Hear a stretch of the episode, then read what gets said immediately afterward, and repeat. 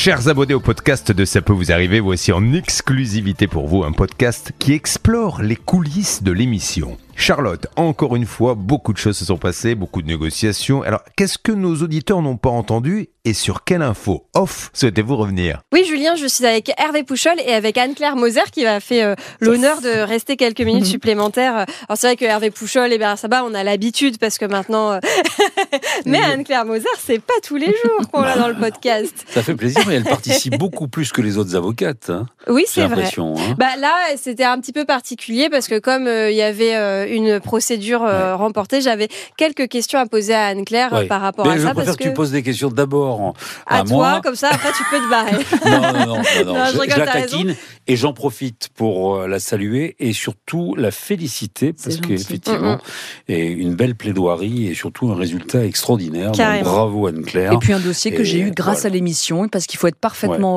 honnête, Mm. cette émission, on aide les gens. Mm. Et moi, ça me permet aussi, dans le cadre de mon travail à Reims, c'est bien d'avoir des gens euh, qui nous ont vus dans l'émission Bah et oui. qui viennent euh, demander de l'aide. Et donc, je suis hyper fière parce que ça veut dire que le travail qu'on fait tous ensemble, eh bien, ça porte ses fruits. C'est utile, ouais, et ça, ça fait plaisir. Mais alors, on reviendra sur ça après. Mais Hervé, moi, je voulais revenir avec toi sur le dossier, évidemment, un peu euh, phare de l'émission ce matin. C'était celui de Laurie et ce chantier de construction incroyable.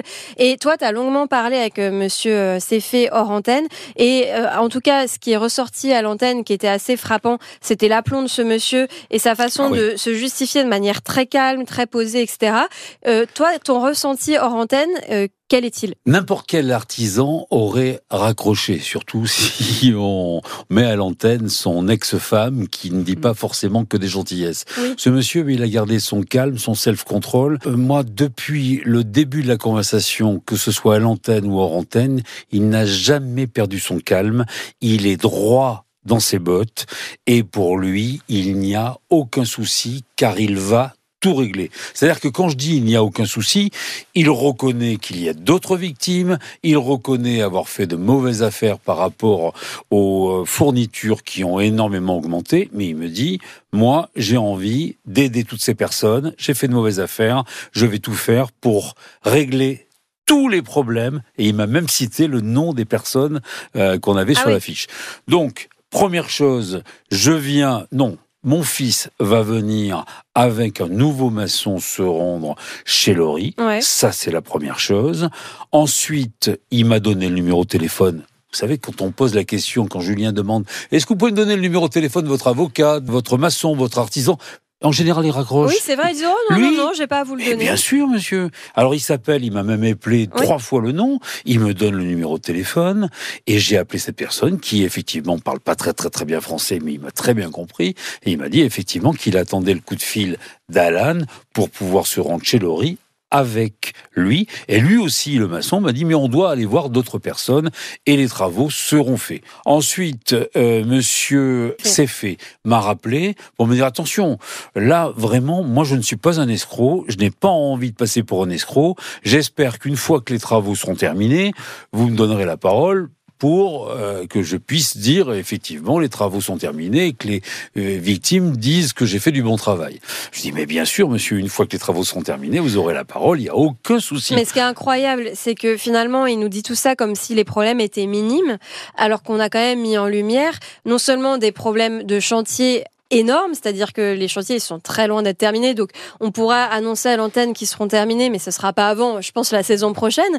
Et en plus de ça, euh, on a mis en lumière aussi des faits assez graves, euh, peut-être de gérance de paille, etc. Enfin ça, on le met au conditionnel Mhm. évidemment, mais, mais tout de même, on, on s'est bien rendu compte que son ex-femme, elle avait été mise un petit peu à la tête de la société plus ou moins à son insu, euh, donc c'est quand même euh, c'est quand même assez dingue. Il a contrecarré toutes nos prévisions. On pensait qu'il allait raccrocher Oui. et en fait il a il a parlé et Mais aucune réaction négative, même à aucun moment il me reproche de l'avoir appelé, à aucun moment il me reproche de l'avoir mis euh, à, l'antenne, Oui. à aucun moment il me dit ouais mais vous avez été quand même, ils auraient pu me dire putain c'est pas sympa d'avoir appelé mon ex. C'est souvent les réactions qu'on a. il m'a fait l'ombre d'un reproche. C'est vrai. Et euh, on va on va même plus loin parce que j'ai dit à Stan, Stan, il me dit ce serait formidable de l'avoir en plateau. Moi je lui dis mais moi je suis persuadé qu'il va accepter. Je l'ai appelé, il m'a dit mais avec grand plaisir. Comment je fais euh? Je dis vous inquiétez pas, on va vous payer vos frais de déplacement. Est-ce que je peux venir avec mon fils? Mais bien entendu parce que le fils c'est le gérant. Bah oui. Donc les avoir tous les deux en plateau face à Laurie, bah, je trouve que c'est quand même un courageux. Ça veut dire que lui, il est prêt à aider Laurie et les autres victimes. Moi, j'attends vraiment mercredi prochain pour voir ce que ça va donner cette entre guillemets confrontation parce qu'elle va se passer vraiment dans le calme et Anne-Claire normalement devrait être là. Mais Mais ce ce que que- je, ouais. je serai là effectivement mercredi prochain et je serai très intéressée de savoir ce que c'est que ce truc tripartite dont il parlait parce que voilà là on va marcher un peu sur des œufs mais c'est chouette qu'il puisse y avoir une confrontation Oui. c'est enfin confrontation entre guillemets un échange un Et ce que, ce que tu dis, c'est vrai, c'est que ce monsieur a au moins le mérite d'être euh, courageux de venir, c'est vrai. Donc on- j'ai hâte aussi de- d'avoir euh, cette, euh, de- de- de- d'assister à cette confrontation parce que je pense que ça sera intéressant. Merci Hervé en tout cas. Merci, Et- merci euh, Charlotte de m'avoir invité. C'est assez rare, mais euh, Oh, Ça nous a bien rendu ça fait service. très, très plaisir de, de Ça m'a bien on, on se taquine. Et, et Anne-Claire, puisque tu, tu parlais euh, Oui. de ce dossier-là, j'aimerais rebondir sur un autre dossier que tu as défendu. Déjà félicitations. Est-ce que dans ces cas-là, on ouvre le champagne quand on Alors, remporte un euh, procès tu sais, on ou- ouvre très souvent à Reims. Donc, euh, Oui, si on devait attendre d'avoir une bonne décision pour ouvrir le champagne, on n'en boirait pas. Donc, non, non, on a coutume de dire qu'on boit quand on est triste et quand on est gai. Donc, Ouais. euh, voilà, ça te donne un peu l'idée de notre consommation à Reims.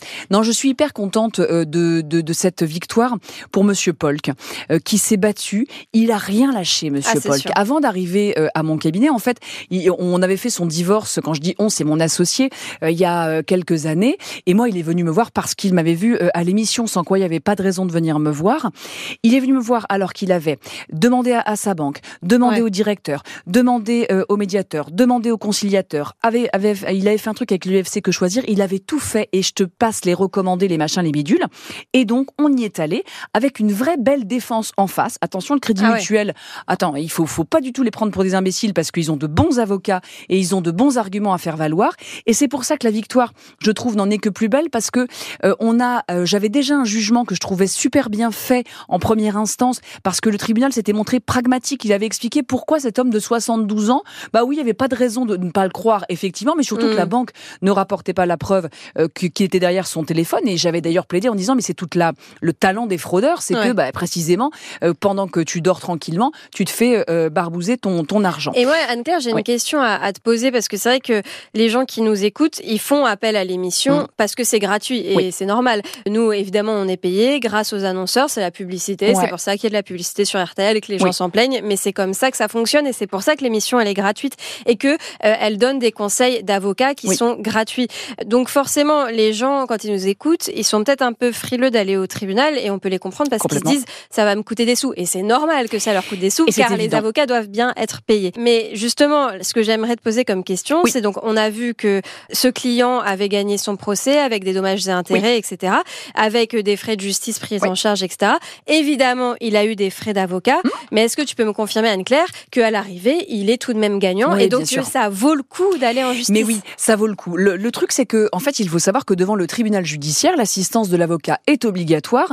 Il est aussi obligatoire, euh, comment dirais-je, lorsque l'on va euh, en appel. Tribunal judiciaire, faut que je précise, c'est selon le montant de, de, de la demande. Et là, 10 000 euros, on y était avec tout ce que l'on avait euh, sur la table. Donc, Monsieur Paul, d'ailleurs, il l'a dit, il avait la chance d'avoir une protection juridique. Qu'est-ce que c'est?